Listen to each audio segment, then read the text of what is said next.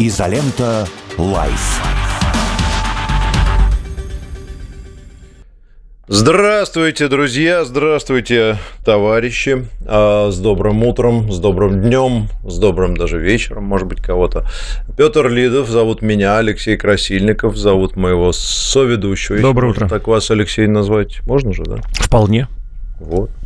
И мы сегодня для вас в коротком сжатом формате, всего лишь за час, проведем изоленту. В связи с тем, что эфир у нас довольно короткий, мы первые десять минут поговорим, так сказать, о том, что наболело у кого из нас. Вот. А дальше мы, у нас очень интересно, мы позвали Игоря Моржаретто, эксперта автомобильного, самого главного в нашей стране, поговорить о том, что у нас с транспортом происходит. Многие порадовались, наверное, стоянию в пробках в первые дни сентября в московских новых таких вот новых, хорошо забытых старых. Вот. И, конечно же, пришли всякие разные мысли. Вот у меня, например, задний дворник в автомобиле больше не работает. Вот. И в, в автосалоне мне сказали, что его ждать из Германии примерно три месяца, а стоить он будет семьдесят пять тысяч рублей моторчик. Вот. И я подумал, что я, наверное, лучше буду со щеткой выходить назад время от времени. А вы и... владелец и... машины, вот у которых какие-то эти санкционные механизмы включились недавно? Типа мы, да. вас, мы не будем... Угу. Да, баварский автоконцерн. Вот. Но уже старая она, поэтому... Ну, работает хорошо, надо сказать, но вот бывают такие вот проблемы, которые, честно говоря, иногда напрягают своей ценой. Ну, да ладно, ничего страшного. Пока, так сказать, можно без этого обходиться, будем обходиться. Вот, а потом мы давно не говорили, я очень рад, Алексей, что вы сегодня здесь, потому что мы о спорте поговорим. Угу. Вот, с человеком, который имеет всегда свою радикальную точку зрения, с Николаем Яременко. Вот, Яременко или как же его? Яременко, все так. Яременко? Да-да-да. Потому что у него как- как-то вот его нельзя Еременко называть. По-моему, да, Яременко. Яременко, Яременко, да. Вот, он бывший, ну, я, по-моему, сейчас в каком-то почетном статусе главреда советского спорта, но, тем не менее, он написал колонку про то, что сборной России по футболу не надо вообще играть вот в этих вот позорных, с его точки зрения, товарищеских матчах против сборных Ирака. А там разве было, что не нужно играть? Мне показалось, там да. просто вопрос, что происходит. Ну, вот мы его и спросим. Ну, uh-huh. и, собственно, поговорим, может быть, даже поспорим. Вот. Так что у нас такой сегодня любопытный эфир. Ну, а начали мы с Алексеем с того, что вот я поутру, как приличный джентльмен, открыл британскую прессу и изучаю. Могу вам сообщить, дорогие друзья, что британская пресса сообщает, что... Вот прям буквально заголовок следующий там есть. Там много заголовков интересных, но мне они очень понравились. Многие нравятся. Один я не нашел, который искал, но говорят, что он там был. Это то, что Украина прорвала финальную линию обороны России где-то там, значит, на юге. Это они в каком-то своем информационном мире живут. Но так я ее не нашел, не буду ее цитировать. А вот другая мне очень понравилась, что победа Украины близка как никогда. Да, и, знаешь, вот вводная, первые две строчки этой статьи, статьи, я там дальше не буду сейчас читать вслух, но, тем не менее, надо самому прочитать сначала. Россия проигрывает войну на Украине, просто она об этом еще не знает. Значит, вот такой вот заход, ну и дальше, видимо, объяснят, почему. Вот так. Я могу скинуть вам эту ссылку, или как она есть, что, э, да, Украина что-то там... Это в тексте упоминается. Достигла третьей и последней линии ключевой российской линии обороны. А, вот это в тексте, да? Согласно да. военным аналитикам, да. Это в статье, что украинский дрон прилетел к резиденции Путина. Вижу. Ага. И есть еще ролик на YouTube, залитый двенадцать часов назад, который так и называется, что Украина достигла вот этого последнего... Ну, там оборонительная линия, а это последний слой, то есть как бы... слой, последний слой третьей оборонительной линии. Ну, я просто к тому, к тому что э, вопросы манипуляции сознанием граждан, они вот здесь вот просто во всей красе выступают, и когда... Я просто... К чему меня эта мысль-то привела? Что мы все осуждаем советское прошлое за то, что вот там как-то неправильно подавали информацию, вперед к победе коммунизма, там и вот это все, очень много оптимизма было. Ну, вот вам, пожалуйста, пример. Пожалуйста, вот самый, можно сказать, либеральный капитализм, какой может быть. При этом понятно, что обыватель не будет разбираться, где там какая третья линия первого рубежа. Последний и, слой и, третьей линии. последний слой третьей линии или первый слой первый, и вообще кто чего достиг. Главное, написано, все нормально. В заголовке написано, что, значит, Украина побеждает и достигла уже последней линии обороны. Ну и, в общем, вот-вот Россия падет. Ну, посмотрим. Это так просто любопытно. А я бы вот все-таки добавил здесь дополнительный слой. Очень часто вот такие статьи появляются. Во-первых, не просто так. Это так называемый, простите, вот я не знаю, русскоязычное хочется словосочетание найти взамен. Вот в английском есть такой damage control. Это вот если я, извините, облажался, мне нужно срочно это как-то прикрыть. Срочно нужно какая-то интервью, публикация, комментарий, что на самом деле я, может быть, облажался. Есть такое выражение, оно у нас, вот слово «прикрыть» там фигурирует. Это правда. Но вот хочется литературное и такое смешечное, медийное. Потому что я вроде облажался, да, это будет на второй странице, но зато я перевел бабушку через дорогу, покормил голубя и высказался относительно прогрессивных этих каких-то явлений. Поэтому вот есть несколько... Вот Bloomberg, извините за матерное слово в эфире, точечно публикует всегда, что у России с Индией все плохо. И если это публикуется статья, значит, нужно копнуть, что-то интересное намечается. Вот если Телеграф публикует о том, что в очередной раз последний слой последней линии пробит, э, нужно призадуматься, что там такого произошло, что нужно вбросить вот такой очень уверенный, красивый тезис. Я вот, опять же, чуть ранее высказал предположение, что это может быть связано с тем, что впервые за восемьсот миллиардов лет подбили танк Челленджер четыре, который, который там не вы... Почему четыре, я сказал? Просто Челленджер, второй, по-моему, который, второй по названию, который сто лет нигде не воевал, но вдруг выехал, и оказалось, что, а вот, ну что, ну вот, теперь давайте как-то спасать. Это мое предположение, не, не убеждаю. Но вот в случае с вот этим самым Блумбергом это всегда работает. Если там что-то появляется, значит, это прикрытие вот того самого. Ну, вы знаете, вообще в тактике, скажем, как бы сказать, да, действительно, ну, наверное, понижение уровня интереса обществу к каким-то негативным новостям, конечно, всегда используются попытки сместить акценты, попытаться обратить внимание людей на что-то иное. У нас, я не знаю, есть вот то выражение, говорит, ну, есть там подсластить пилюлю, но здесь скорее, мне это кажется... Это не подслащение, это, это подмена. Да, это, это, это, это скорее, да, сместить, сместить акцент, и вместо того, чтобы смотрели на одно. Я не думаю, кстати, что, что подбитый танк один, это какая-то большая трагедия для... Это, это, хороший сим... это. это хороший символ для нас, скорее, мне кажется. Это классная история с нашей точки зрения. Для них, ну, подбили танк, там они скажут, что он был старый и вообще нуждался в ремонте. И, подбили и вообще не сами. подбили, и вообще и... не танк, да. Да, и подбили мы его сами в результате угу. кон- контрольной закупки или что-нибудь еще. Или, на самом деле, он просто разбился на вертолете в, в Австралии. Да, или, например, украинские танкисты не обладали достаточными знаниями, перепутали газ и тормоз, например. Что-нибудь такое.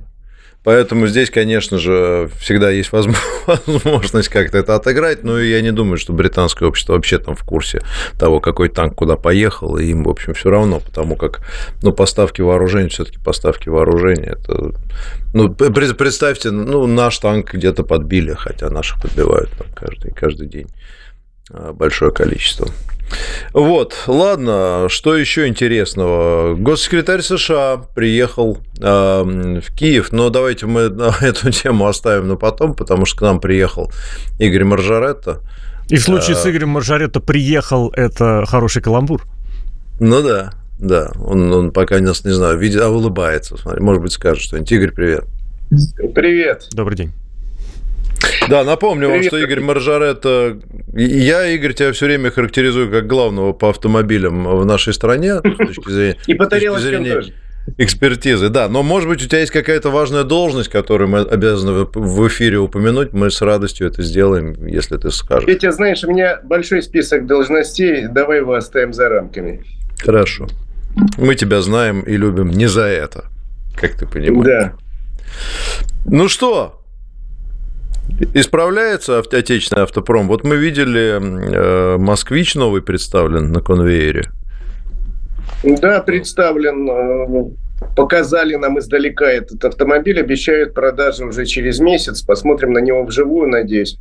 Пока щупать его никто не щупал. Ну, то есть его брата-близнеца из восточной страны мы видели. А вот э, в новом обличии нет еще. Ну, обещаны три комплектации, обещаны два мотора. Цены не обещаны, добрые. Не знаю, насколько они будут адекватны рынку, но надеюсь, что все-таки Московский автозавод будет стараться держаться в рамках рынка, рынка, иначе продажи, в общем, как-то так не очень могут пойти.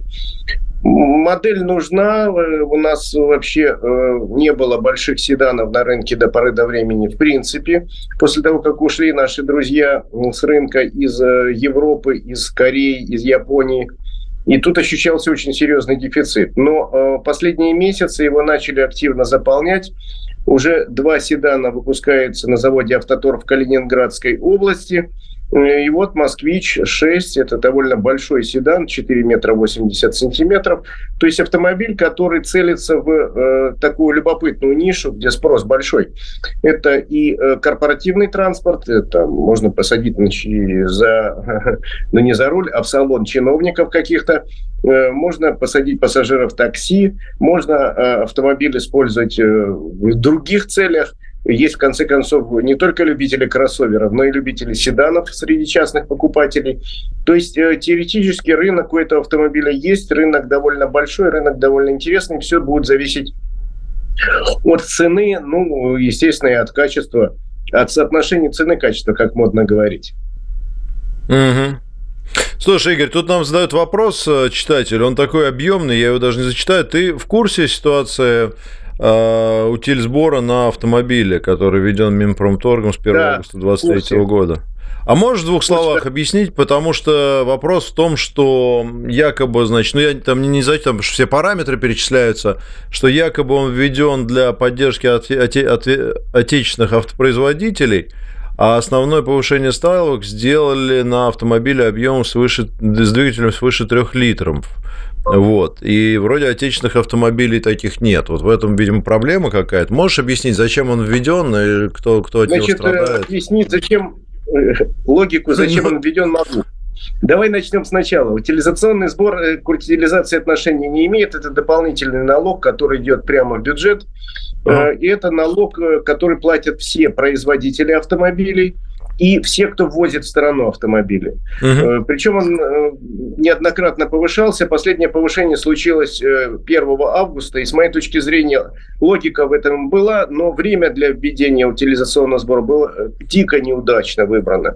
Потому что в это время и рубль у нас, извините, обвалился по отношению и к доллару, и к юаню. И, в общем, ситуация на рынке сложная. Надо было бы подождать. Дилеры умоляли правительство, давайте подождем с этим год-два, потому что некого пока защищать. Вот правильно mm-hmm. говорит твой зритель. Но в правительстве решили иначе. Сбор усилили, увеличили, причем увеличили его кратно. Если для автомобилей там... до двух литров раньше платили сто восемьдесят тысяч с каждого автомобиля в бюджет, то теперь стали триста с небольшим тысяч. А что касается машин с двигателем свыше трех литров, там уже миллионы пошли. Миллионы. Формально сделано для того, чтобы защитить отечественного производителя. Но отечественный производитель реально не делает никаких моторов свыше трех литров, да и свыше двух не делает. А э, в результате цены на автомобили выросли э, чудовищно, особенно на те автомобили, которые привозят нам из-за границы. То есть и, это фактически... Вы... Извини, извини, прошу понимать, то есть это просто фактически дополнительный налог, объяснением которому является вот якобы защита отечественного производителя, но по сути это возможность просто собрать дополнительные средства, правильно? Там есть один такой момент, вроде бы нормальный. Отечественный производитель выплачивает тоже этот налог дополнительный, mm-hmm. ты прав. Но если он производит машины здесь, и если машины производятся с высокой степенью локализации, то есть не просто привинчивает шильдик, mm-hmm. а реально что-то делает, тогда он получает компенсацию за эти деньги в виде там, промсубсидии, это называется. Если действительно автомобили российские, ну как АвтоВАЗ делает, он практически сто процентов этих денег обратно получает.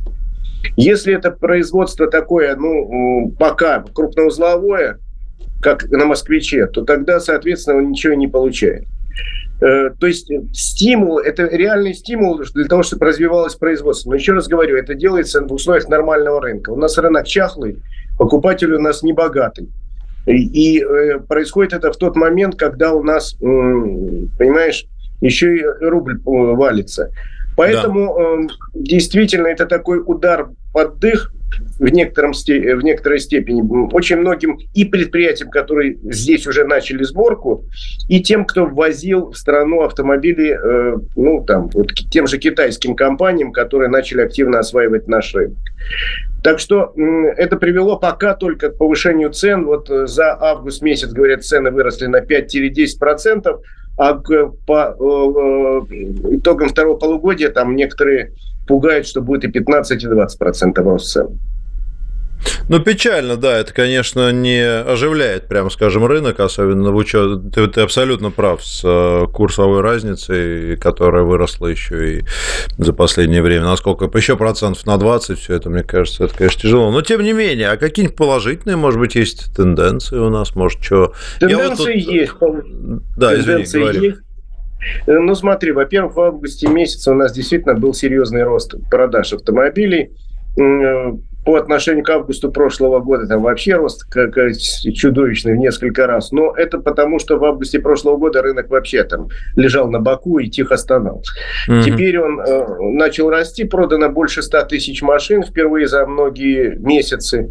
Э, понятно, что тут были и такие стимулы у людей, которые видели вот, про утилизационный сбор, узнали и побежали в салон, думают, нет, я планировал э, покупку на осень, пожалуй, я сейчас подзайму денег и пойду куплю автомобиль. То есть люди в ожидании повышения цен резко пошли к дилерам. Резко выросло количество кредитов. Это хороший тоже показатель выданных покупки автомобиля. И э, в результате понятно, что и в сентябре, и в октябре такого роста, как в августе, не будет. Но, в принципе, мы выходим на некий минимальный минимум продаж новых автомобилей где-то по итогам года на миллион машин. Это, чтобы ты понимал, та цифра, которая ну, просто необходима нашему рынку для поддержания штанов, для минимального замещения тех машин, которые выбивают на рынке. Рынок у нас э, такой сложный, парк у нас старый, и какое-то количество машин выбивает, их надо заместить. Вот этот миллион – это минимум, мы выйдем на эту цифру. Плюс из положительных моментов – это, конечно, то, что… Ну, приходят к нам новые производители из Китая, конечно же, в первую очередь. Приходят, открываются новые производства в России, и это тоже хороший знак, потому что не только мы закрываем, мы еще и открываем даже в таких сложных условиях. В качестве примера вот «Москвич», про который мы только что сказали, вторая модель появляется. Могу привести пример по Калининградскому заводу «Автотор», где уже выпускаются э, четырех китайских марок автомобилей, по-моему, модели семь, э, делают и поставляют дилерами. Вот-вот э, выйдет на объемы питерский завод «Lada», который тоже выпускает, будет новую модель кроссовера по «Lada X-Cross». Да, это перелицованный китайский кроссовер, но это тот... единственный вариант на сегодняшний день заполнить наш рынок и дать потребителю по возможности широкий спектр машин, а не только то, что делает в Тольятти. Потому что в Тольятти делают неплохие машины, но мал ассортимент слишком. Mm-hmm. Там не делают ни больших кроссоверов, ни больших седанов, ни очень маленьких машин. Ну, в общем, там практически четыре модели пока на сегодняшний день. Это, конечно, для рынка маловато.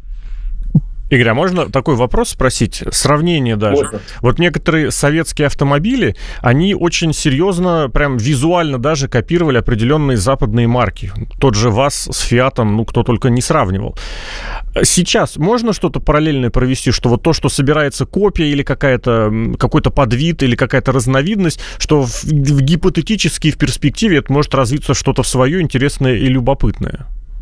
Значит, братцы, давайте сразу скажем, к сожалению, сейчас нет возможности с нуля самостоятельно полностью создать собственный автомобиль. Это не может ни одна практически крупная страна мира, за исключением некоторых ведущих автопроизводителей. Ну, по этому поводу у многих и комплексов-то нет. Там условная, там, я не знаю, Голландия своих машин не, не создает и не производит. И смотрите, и Канада не производит. А вот производит, но не создает. Мы в свое время пошли по пути, когда покупали лицензию, или, говоря честно, не покупали некоторые вещи, просто воровали. Но в основных случаях покупали лицензию, производили там автомобили «Жигули», которые были практически копией «Фиата», но потом развивали, развивали и получали собственные модели. Вот то, что сейчас производится на «АвтоВАЗе», там «Гранта», «Веста» – это собственные модели. Поэтому сейчас нам придется снова проходить этот путь, увы. Мы сейчас работаем в паре с китайскими компаниями, с китайскими производителями, которые на сегодняшний день, надо сказать, мировые лидеры. И э, пока это лицензионная сборка, но с, с перспективой. То есть, условно говоря, вот завод «Солерс» есть в Липецке, э, прошу прощения, в Татарстане. Вот завод «Солерс». Он договорился с крупным китайским производителем, купил лицензию на коммерческие автомобили и на двигатели. Производит уже сам двигатели, сам автомобили производит, причем лицензия позволяет вносить изменения в конструкцию, выпускать те модификации, которые в Китае нет. Они нужны какие-то китайцам, а нам нужны. Разрабатывают на этой платформе другие модели. То есть вот этот путь, он единственный возможный, просто надо четко понимать. Мы там двадцать лет назад, когда пригласили к себе зарубежных производителей, не очень правильно себя вели по отношению к производителям комплектующих. И сейчас оказались у разбитого корыта. То есть сейчас, покупая лицензии, надо заниматься активно еще локализацией сразу с первого же дня. Сразу с первого же дня, а то вот получится так, что вроде как у нас большой автопром был до февраля двадцать второго года, серьезный, мог производить три с половиной миллиона машин самых mm-hmm. разных классов. А потом вдруг выяснилось, что вроде как заводы есть, а производить нечего. Не из чего. Mm-hmm. Да, комплектующих нет. Поэтому сейчас такая активная работа по созданию производство комплектующих идет, но я вот если уж говорю про Солерс, то они двигатель сразу начинают делать. Mm-hmm. Там БАС начинает очень серьезно заниматься локализацией, но он несколько лет назад занялся, он же первый попал под санкции еще до последних событий. Поэтому они занялись несколько лет назад, и у них даже в этом смысле фора была. Так что, в принципе, процессы идут, процессы сложные. Я не могу сказать, что вот давайте кричать «Ура, ура!». Рано еще кричать, но некие процессы пошли, запущены, и остановить, я надеюсь, их уже невозможно. Игорь, короткий вопрос задам, две минуты, вернее, короткий ответ, я надеюсь, получится, две минуты осталось. А помимо Китая, есть ли нам с кем посотрудничать в мире, если мы западные страны начинаем потихоньку забывать? Теоретически есть, практически нет. Теоретически, например, мне рассказывали, что наши производители выходили на индийский рынок. Там Иран что-то где-то был. На индийских производителей, которые довольно любопытные. Но mm-hmm. Индия сильно завязана под Великобританию, и, в общем, нам дали отворот-поворот. А что касается Ирана, да, идет некий переговорный процесс, даже иранские модели какие-то сюда повезли. Но, честно говоря, они, в общем, Иран слишком много лет был закрытой страной и находился под санкциями. К сожалению, новых моделей, которые бы разорвали наш рынок, что называется, у них нет. У них есть несколько моделей довольно любопытных, но это модели того же уровня, что наша Гранта, разве что у них есть коробка-автомат, за что им большое спасибо, если начнут такие машины поставлять. Ну, то есть опора на Китай и на собственные силы, правильно? Да, совершенно верно. Ну что, путь перспективный, будем рассчитывать. Но я тебе скажу, что я постаран, постоянно кручу головой в изумлении. Каждый день видя вот эти новые китайские машины, которые как из космоса просто как будто прилетели, все такого вида. Они, конечно, меня поражают вот этим разнообразием моделей, но как, с какой-то космической скоростью они это делают. Не знаю, у тебя да, как ощущение? Правда. Просто Ты каждый знаешь, день что-то рынок новое. Прогрессирует дикими темпами, особенно что касается современных автомобилей с электроприводом или гибридов, тут они вообще обогнали весь мир. Тут они настолько серьезно оказались впереди, что вот я недавно читал, что Volkswagen теперь будут строить свои электромобили на китайских платформах с китайскими моторами. Потому что китайцы в этом смысле обогнали Европу. Спасибо. А Игорь Моржаретто был у нас в эфире. Игорь, тебе спасибо большое. Еще раз напомню, что Игорь главный и лучший автомобильный эксперт в нашей стране, поэтому он сегодня утром ой, ой, провел ой. с нами.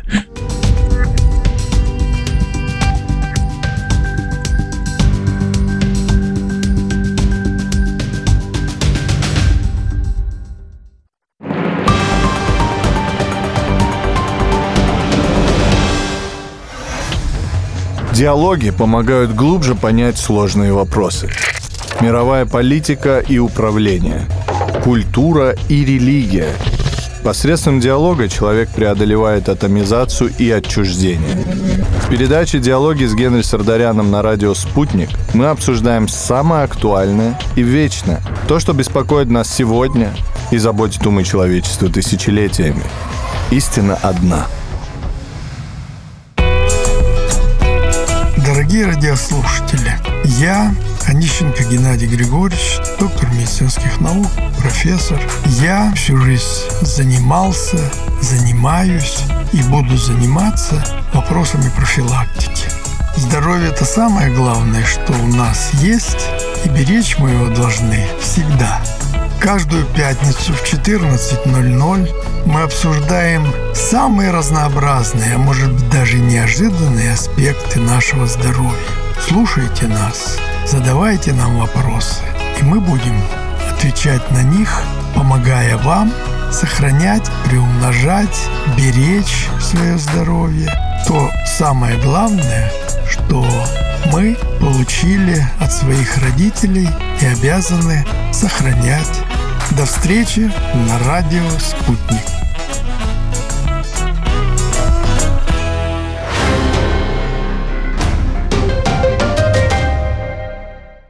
Телефон рекламной службы «Радио Спутник». Плюс семь четыреста девяносто пять девятьсот пятьдесят шестьдесят ноль шестьдесят пять. Радио «Спутник». Новости. В студии Евгений Дубов. Здравствуйте. Госсекретарь США Энтони Блинкен прибыл в Киев с официальным визитом. Глава американской дипломатии собирается встретиться с Владимиром Зеленским, сообщают украинские СМИ. О возможности приезда высокопоставленного дипломата сообщалось накануне. В Белом доме не подтверждали эту информацию. Это уже третий визит госсекретаря США на Украину с начала СВО. Впервые он посетил Киев вместе с главой Пентагона Ллойдом Остином в апреле две тысячи двадцать второго года, а в последний раз почти год назад, восьмого сентября. Украина начала понимать, что стала инструментом Запада в попытке вернуть мир в колониальную зависимость. Это заявил официальный представитель МИД России Мария Захарова. Так дипломат прокомментировала слова секретаря Совета нацбезопасности и обороны Украины Алексея Данилова. Накануне тот заявил, что Третья мировая война уже идет. Захарова отметила, что западные страны хотят сохранить подчиняемые ими веками мировые ресурсы, а также насытить себя не принадлежащими ими богатствами. Ранее она также заявила, что Запад открыто командует ВСУ, решая, когда послать их на убой. Захарова убеждена в том, что киевский режим совершенно не заботит судьба своего народа. Татьяна Москалькова обратится в ООН и Совет Европы в связи с планами выселения русскоязычных граждан из Латвии, которые не сдали экзамен по латышскому языку. Российский омбудсмен считает, что такие действия грубо нарушают права человека, особенно пожилых людей. Ранее стало известно, что русских с видом на жительство в Латвии, не сдавших экзамен по госязыку, обяжут покинуть страну. Всего из республики могут выслать около шести тысяч граждан России в течение трех месяцев. В Латвии проживает около один миллион восемьсот тысяч человек, из них около сорок процентов русскоязычные. Депутаты Госдумы подготовили законопроект о запрете деятельности эм эф о в России. Причиной названо текущее социально-экономическое положение в стране. В пояснительной записке говорится, что это все чаще вынуждает наименее социально защищенные слои населения обращаться к микрофинансированию. В документе отмечается, что по итогам прошлого года такими займами воспользовались более чем семнадцать миллионов россиян. Это на три миллиона человек больше по сравнению с декабрем двадцать первого года. года. Всего было набрано свыше шестисот миллиардов рублей кредитов. Это все на данную минуту. Оставайтесь в курсе событий. Разберемся вместе в том, что происходит в мире, на радио «Спутник».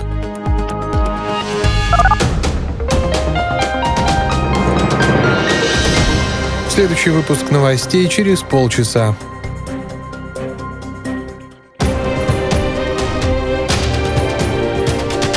Радио «Спутник».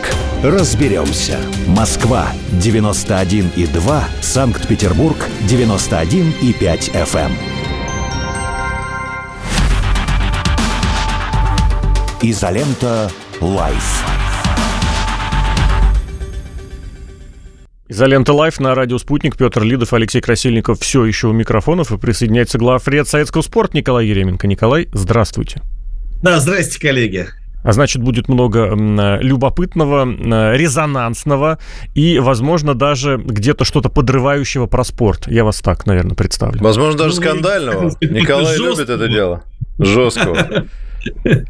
Ну хорошо, давай сразу с жесткого. Я, значит, тут не успел порадоваться, что в сборную России по футболу вызван мой любимый футболист Дмитрий Скопинцев, вот, который красавец, футболист московского «Динамо» и молодец. Вот, как, значит, тут же нарвался на колонку начинающего, вернее, ну, твою колонку про, про, про то, что сборной России сейчас не надо позориться, лучше играя товарищеские матчи. Расскажи, почему. А ты знаешь, потому что сейчас вообще сомнительно наличие института сборных. В футболе мы не знаем, когда мы вообще снова появимся на официальных международных стартах.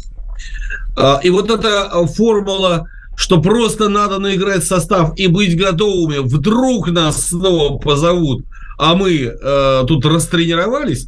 Но, простите, качество игрока, того же Дмитрия Скопинцева, отнюдь объясняется не тем, как часто Карпин будет вызывать его в сборную, а все-таки тем, что он показывает на поле в Петровском парке и в выездных матчах. Вот если это хороший игрок в своем клубе, то он будет хорош и в сборной. Ну, совершенно очевидно, да. Поэтому, когда нас позовут снова? Мы Евро двадцать четыре точно не играем. Это уже очевидно. Будем ли мы играть чемпионат двадцать шестого года? Ну, это мы не знаем, потому что отборочный цикл начнется с самого начала двадцать пятого, то жеребьевка пройдет в конце двадцать четвертого. Да, таким образом, ну, загадывать, что там будет через год-полтора, не будем. То есть, на самом деле, даже если нас вдруг позовут, даже если вдруг что-то перевернется в мире и нас позовут, во что я не верю сейчас абсолютно, да, так это будет... Но, совсем... это, вопрос веры, это уже другой вопрос. Да, да, да, мне, да, просто, да, я не... мне просто вспоминаются тексты из знаменитой песни советских времен «Мы мирные люди, но наш бронепоезд стоит на запасном пути». Не должны ли мы быть всегда готовы, как самурай, да, понимаешь? Вот даже Петр если... Алексеевич, а, понимаете, бронепоезд чем отличается от человеческого фактора?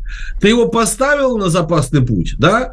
И он, если ты не забываешь, что, в общем, там время от времени должен э, осматривать состояние угля кочегар, э, там какие-то другие специалисты по эксплуатации бронепоезда э, должны время от времени появляться. Нет, вообще, стрельбы надо проводить там какие-нибудь. И стрельбы, да, хорошо.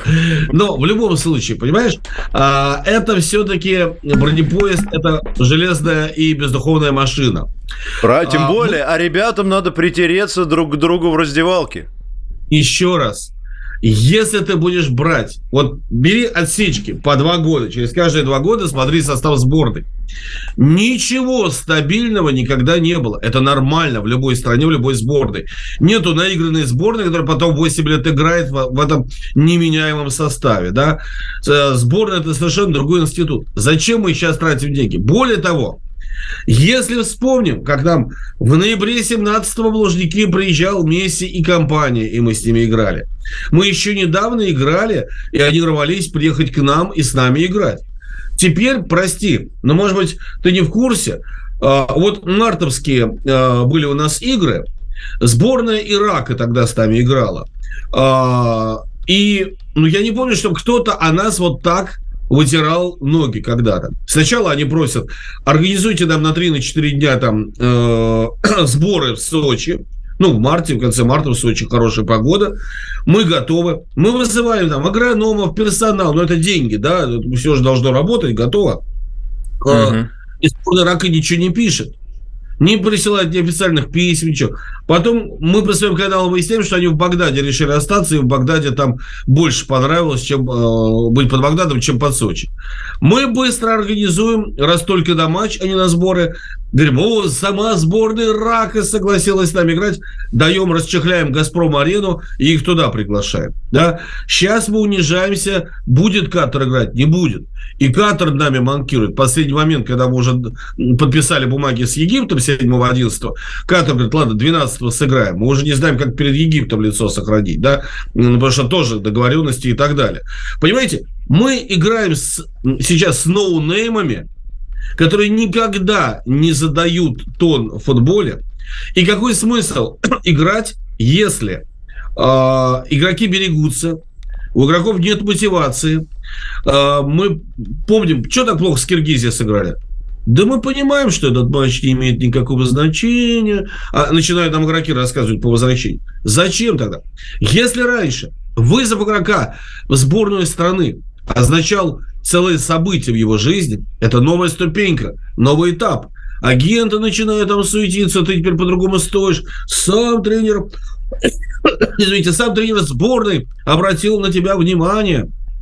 Простите, мы сейчас вызываем сорок девять человек. И, кстати, еще не все лучшие, потому что Заха, Захарян, не приехал. Карпин говорит, надо им обосноваться на новом месте жительства. Uh-huh. Да? Значит, Смолова по политическим соображениям, например, никогда вызывать не будут. То есть, понимаете, это даже не самый лучший. Потом а что, шесть... почему Смолов чем проявился? А что-то он где-то а, сказал? Высказывался, что он да. делал после а, двадцать четвёртого февраля двадцать второго года. Ну, ну я там не слышал, кстати. Некоторые, некоторые, ну, некоторые посты с некоторыми призывами. Поэтому я О, не буду сейчас комментировать. Да, ладно, да. Бог с ним, дело не в этом, я просто не в курсе, да. Ага. Нет, Карпин да. вообще аполитично вызвал Смолова в марте прошлого года, и его сверху поправили, попросили, э, сошлись на травму, и вернее, и Смолов травмированный через день за «Динамо» спокойно играл, а в сборную он не пригодился. Так вот, э, понимаешь, ощущение такое, что вот эти пятьдесят пять человек, вызванных сейчас, сорок девять плюс шесть, это вообще все в РПЛ с российскими паспортами. Подожди, ну, смотри, давай, давай другой вопрос задам. Ну смотри, ну есть же э, этот самый РПЛ, да, не, не РПЛ, извини, РФС. Есть РФС. Да. Э, чем занимается РФС? Ну, понятно, что развитием футбола в целом, но по большому счету его задача это, это, это сборная. Он занимается сборными. Российский футбольный mm-hmm. союз это организация сборных. Она готовит сборные разного уровня там, и занимается их... Э, как бы, ну, им тоже сказать, что мы тут, э, пожалуй, прекращаем свою деятельность, наверное, неправильно. Вот, у них же все-таки есть планы определенные. А что плохого в том, что они играют? Ну, хорошо, ну, и съездили, поиграли. С них не убудет, как говорится. Поддержали форму, поддержали сборную, ну, как бы спели гимн, не знаю, выступили. Опять же, порадовали братьев из э, Кыргызстана. А плохого-то что? А, коллега, когда игрок бережет себя и специально не играет в полную силу, наступает деградация его как спортсмена. Это можно долго этот тезис разворачивать. Игры за сборные – это именно вот такая деградация. Ты раз расслабился, два расслабился, и ты себя начинаешь беречь, чтобы не было травм, не было всего остального. Это раз. Во-вторых, помнишь, среди череды многочисленных глав Олимпийского комитета России был такой интересный персонаж – его всегда даже в президиум на международных встречах не сажали, а спрятали куда-то в зал, чтобы случайно не сболтнул лишнего. Тягачев. Очень симпатичный товарищ, вот, но иногда говорил, что думает.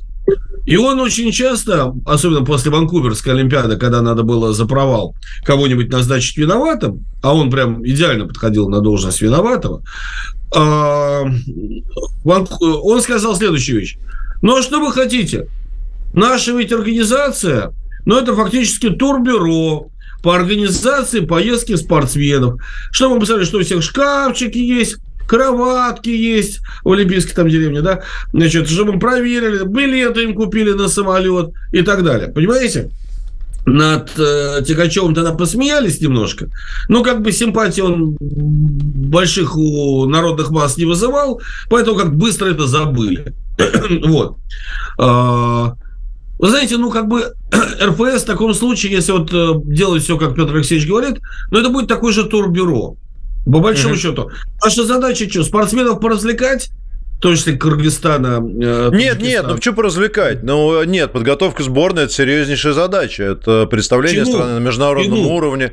Это Чего? представление Чего? российского спорта на международном уровне. Понятно, что без соревнования на международном уровне нет развития, ну и так далее. Я под это могу какую-нибудь философию подвести элементарно, но она реально есть. Это же действительно важно, чтобы команды национальные существовали, соревновались, были частью международной системы и так далее. Это, это важная задача, важнейшая. То есть я не к тому, Мы что... Я, не, я, я, в отличие от тебя, не, не отношусь пренебрежительно к задачам эр эф эс. Мне кажется, это вполне, вполне себе важная и почетная, почетная миссия. И их... Вот если, если бы ты был в эр эф эс, ты бы что сказал? Ну ладно, пожалуй-ка, черт его знает, закрываемся и пошли в отпуск, пока не скажут. Ну, нет, конечно. Значит, правильный подход, пацанский, если хочешь. Мы будем тренироваться, а уж там позовут нас, не позовут, пусть чиновники решают. А мы будем биться с каждым, кто с нами согласится это делать. Вот такой вот у нас воинский, так сказать, долг наш. Мне кажется, нормально. Я не смог бы быть в эр эф эс и не смог бы быть спортивным функционером сегодня, потому что у меня нет главного качества для сегодняшних спортивных руководителей, да и не только спортивных, это умение держать нос по ветру.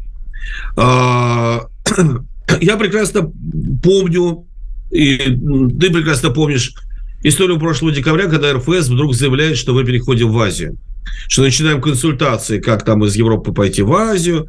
Вот. И я сижу, но я не могу назвать фамилию, потому что это было, так сказать, за столом off the record, один на один, да, и поэтому меня не уполномачивали цитировать этого чиновника. Ну, как принято в таких случаях, э- источник близкий к принятию решений, да. И вот мне честно э, человек говорит: мы знаешь, для чего все это начали? Потому что мы не знаем, как сверху отнесутся к этому. И сверху не поступает сигналов, хорошо это или плохо, в Европе оставаться или идти в Азию. Мы специально это начали громко, чтобы получить реакцию. А реакции никакой не поступило, нам ответили, что сейчас вообще не до этого, решайте сами. И это а. страх для чиновника, что-то решить сам, э, самому, а потом попасть под раздачу. Потому что переобуться по ходу в воздухе они умеют. И ну, мы слушай... говоря, подожди, очень важно. Мы одновременно, говоря о том, что мы переходим в Азию, а в тайне в этот момент платили членские взносы за УЕФА за двадцать третий, за двадцать четвёртый год. Знаешь как, ты деньги даешь, э, так сказать, э, э, жене, одновременно из другого кармана даешь любовнице, и каждый объясняет, что деньги-то я тебе даю, какая разница, кого я там официально по паспорту. Но это можно, это можно осуждать, такой подход, а с другой стороны, можно сказать, что это вполне разумный подход, потому что ну, такой ситуации, в такой Совершенно ситуации... Нет. Потому что, конечно, люди обычные требуют прямых решений, там, давайте жахнем по Лондону, давайте там вот это все. Нет, настоящий управленец хороший, он рассматривает любые варианты, и более того, оставляет возможно, больше возможностей, чем меньше. Это, это нормально. Я здесь не вижу проблем. Другая, другая вещь, что э, я тебе могу сказать, к чести чиновников, или не к чести, а в оправдании чиновников всех уровней сейчас, никто никогда в истории спорта не находился в такой ситуации, как мы сейчас. Этого не было. Никакой апартеид ну, там рядом не стоял. семнадцатого по пятьдесят, ну, по сорок пятый год. Ну да, но тогда не было, мы-то и не были вообще членами никаких федераций, нигде изначально не участвовали, потому что страну еще не признали к тому времени. А тут-то у нас все было, а потом ничего не стало, у нас там и Челси, и все же хочешь. Это, это очень закрученная история, ты прекрасно знаешь, сколько там людей, сколько денег есть.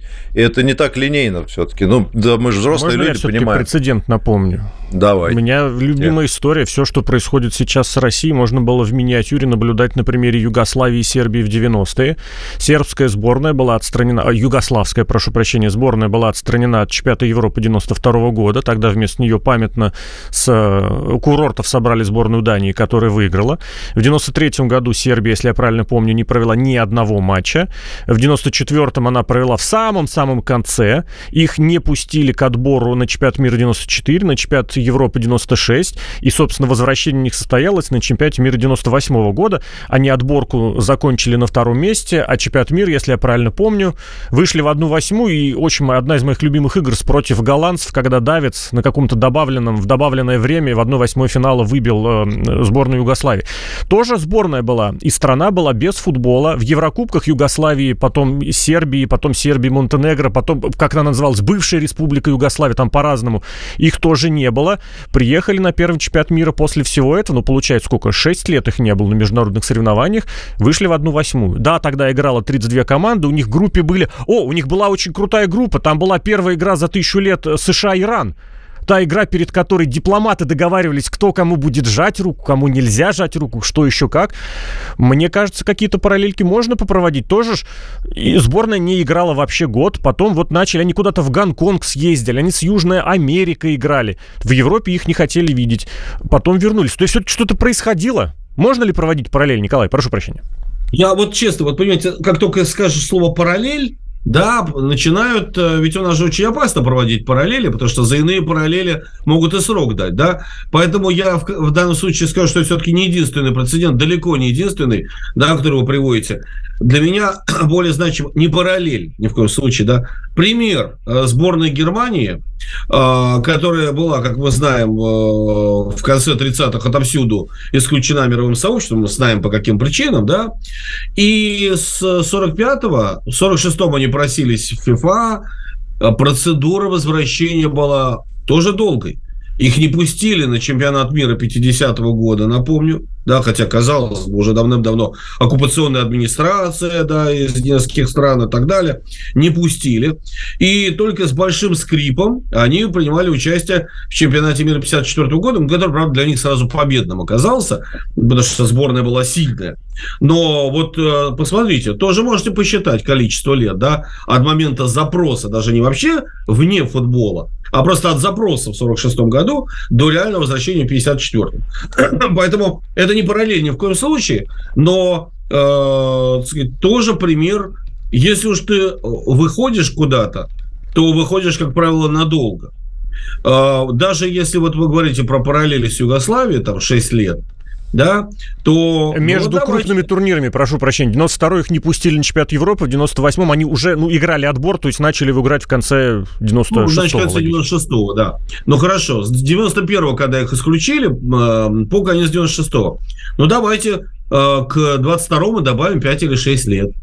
Значит, нам в двадцать седьмом, двадцать восьмом играть, ну, если примерно представить ту же логику, извините, той же сборной не будет уже нынешней сборной, кого мы наигрываем. Ну, слушайте, это дискуссионный вопрос, мы сейчас покажем. Хорошо, вопрос. Да, давай, мы, я думаю, мы тему обсудили, давайте перейдем к вопросам наших э, слушателей и зрителей, потому что шесть минут осталось. В принципе, точки зрения понятны, мне кажется, люди действительно э, приобрели какой-то новый взгляд на проблему, спасибо за это Николаю. Э, хорошо, едем дальше, давайте пару вопросов. Лена задает вопрос Николаю, Олимпиады не будет? Или двести двадцать четвёртый год станет последний? Слишком много политики и мало денег? Или это все болтовня, игры дружбы? Это реально вопрос? Если можно, покороче, чтобы успеть. Все альтернативные варианты, как наш опыт показывает, реальны. Мы проводили игры дружбы в восемьдесят четвёртом году. Было дикое позорище. Но дикое позорище не в том, как это было организовано. Организовано было красиво. Я ходил на эти игры. Все было здорово, помпезно. Но потом, спустя годы, мы выяснили, что это позорище. Я помню, знаете, заканчивается заплыв, и диктор объявляет: чемпион Лос-Анджелесской Олимпиады со своим результатом занял бы на турнире дружбы шестое место. И все лидируют, понимают, что вот здесь они, все лидеры на играх дружбы, они там, за океаном. Спустя годы, когда протоколы были опубликованы, мы увидели, что это галимое вранье. И, к сожалению, когда не лучшие соревнуются с не лучшими, и результаты посредственные. Мы были бы, увы, там шестыми, к сожалению. Альтернативные олимпиады, конечно, как бы мы их ни называли, будут. Но говорить, что олимпиады заканчиваются, олимпийское движение разрушается и денег нет, но это неправда. С деньгами там все в порядке. Все в порядке. Олимпиады будут. Ренат Ибрагимов, еще один вопрос к Николаю. Бах в интервью си эн би си признал, что спорт вынужден сейчас подчиняться политике. Это крах МОК, ведь довольно много стран есть, кто недоволен этим фактом. Не очень понял, в чем вопрос. Ну, в общем, вот. Наверное. Томас Бах, чемпион мира по сидению на двух стульях одной задницей одновременно. две тысячи понимаете? Какого года? Давайте уточним. Чемпион, многолетний. Начиная с тринадцатого или четырнадцатого года, когда он был избран вместо Жака Роги, да, в четырнадцатом, по-моему, начале, перед, перед нашей Олимпиадой э, сочинской. Вот. И человек одновременно помнит, что он связан, ну, кое-какими обязательствами с российской страной, И благодарен российской стороне за много что. Я сейчас не на коррупционность намекаю, хотя не знаю, может быть, всего до конца. И одновременно, конечно, для того, чтобы сидеть на своем высоком посту, не может противопоставлять себя всему мировому давлению. Но мировое давление тоже разное, коллеги. Нету единства такого прессингу, да ой, нафиг этих русских отсюда. Нет, есть давление еще специфическое от э, рекламных э, мейджеров, от спонсоров, которые хотят, чтобы Олимпиада была соревнование лучших с лучшими. И в некоторых видах спорта падают телевизионные рейтинги от того, что это не соревнование всех лучших. Поэтому, конечно, Бах заинтересован в любой форме каким-то образом нас подтянуть. Но он не может предоставлять там иное спортивное гражданство, потому что процедура смены спортивного гражданства такова, что ты сначала должен здесь попросить разрешения выйти. Если тебя не отпускают, ты не можешь его сменить. Да? Федерация сначала местная решает. Поэтому это все очень непросто. Вот. А во-вторых, э, ну, как бы он должен лавировать не между нами и миром, а между разными запросами из остального мира. Ну, понятно, поэтому... да. Но там мир тоже разный, я так понимаю. Ну, и, конечно, влиятельный мир, он понятно кто и так далее. Вот. Да. Ну, кстати, тезис о том, что соревноваться нужно с сильнейшими. Ну, вот э, Мария Киселева недавно сказала, что без российской сборной по э, синхронному плаванию соревнования бессмысленны, потому что это лучшая сборная и так далее. А, тоже ведь справедливо. А у нас абсолютно есть виды спорта, где мы лидеры, и соревнования, ну, по сути, становятся действительно вот примером, который ты привел с играми дружбы в этом случае. А, художественная гимнастика и там прочее. Критерии допуска должны быть простые и понятны для всех видов спорта. Мы не можем вот здесь, здесь, здесь решить так, а здесь, здесь, здесь решить иначе. Да? Если решили, что команды не выступают, а выступают только индивидуальные виды, да? Ну, значит, не могут решить, в синхронном плавании команда выступает, а в волейболе, простите, команда не выступает. Николай, а помните, буквально перед одними из Олимпийских игр относительно недавно тот самый Бах сказал, решать будут федерации разных видов спорта. Как, кого, куда. Помните, когда легкоатлеты не пустили? Никого, кроме... Да, в Рио. Два легкоатлета наших поехали, а в остальных видах что-то как-то... Это тот самый Бах, который еще один стульчик нашел, на который присел. А, но, кстати, здесь э, говорить о том, что Бах уклоняется от принятия решений, нельзя, потому что за редким исключением, там той же легкоатлетической федерации, да, у которой все хорошо с деньгами, все международные спортивные федерации от МОК очень сильно зависят. МОК распределяет деньги раз в четыре года после Олимпиады, ну, раз в два, ну, как бы вот для летних раз в четыре, а, и все спортивные другой ждут, пока сентябрь-декабрь пойдут вот эти перечисления. Почему в Японии, несмотря на ковид, все равно провели Олимпиаду э, с пустыми трибунами и так далее? Потому что иначе надо было перезаключать договоры, никто бы на прежних условиях их не заключил. Поэтому а давай хоть так проведем, лишь бы деньги получить. Вот это гла- главная причина была. Не для людей, не для спортсменов это делалось, несмотря на красивые слова. Так вот здесь та же самая история. Это все равно будет решение согласно рекомендациям МОК и Томаса Баха. Вот те сейчас рекомендации о допуске, которые есть, они в итоге будут взяты во главу угла самими федерациями. Хорошо, будем завершать сегодняшний выпуск. Я лично остаюсь, у меня позиция довольно, так сказать, непримиримая в этом смысле. Я не, не думаю, что Бах в чем-то виноват. Мне кажется, виновата система, конечно, и международные спортивные организации. Это пример лицемерия высшего уровня. Я что-то не припоминаю, чтобы любая другая страна, ведущая, например, специальную военную операцию, ну, например, США или Израиль или еще Турция. Кто-то, Турция, да, чтобы они вот таким вот образом отстранялись. Почему-то это касается только России, но это ладно, это вопрос в другой сфере лежит. Хорошо, заканчиваем «Изоленту плюс». Николай, спасибо тебе спасибо большое. Огромное. На этом завершаем спасибо. Наш сегодняшний эфир на радиостанции «Спутник». Слушайте новости, берегите себя и близких. Всего доброго.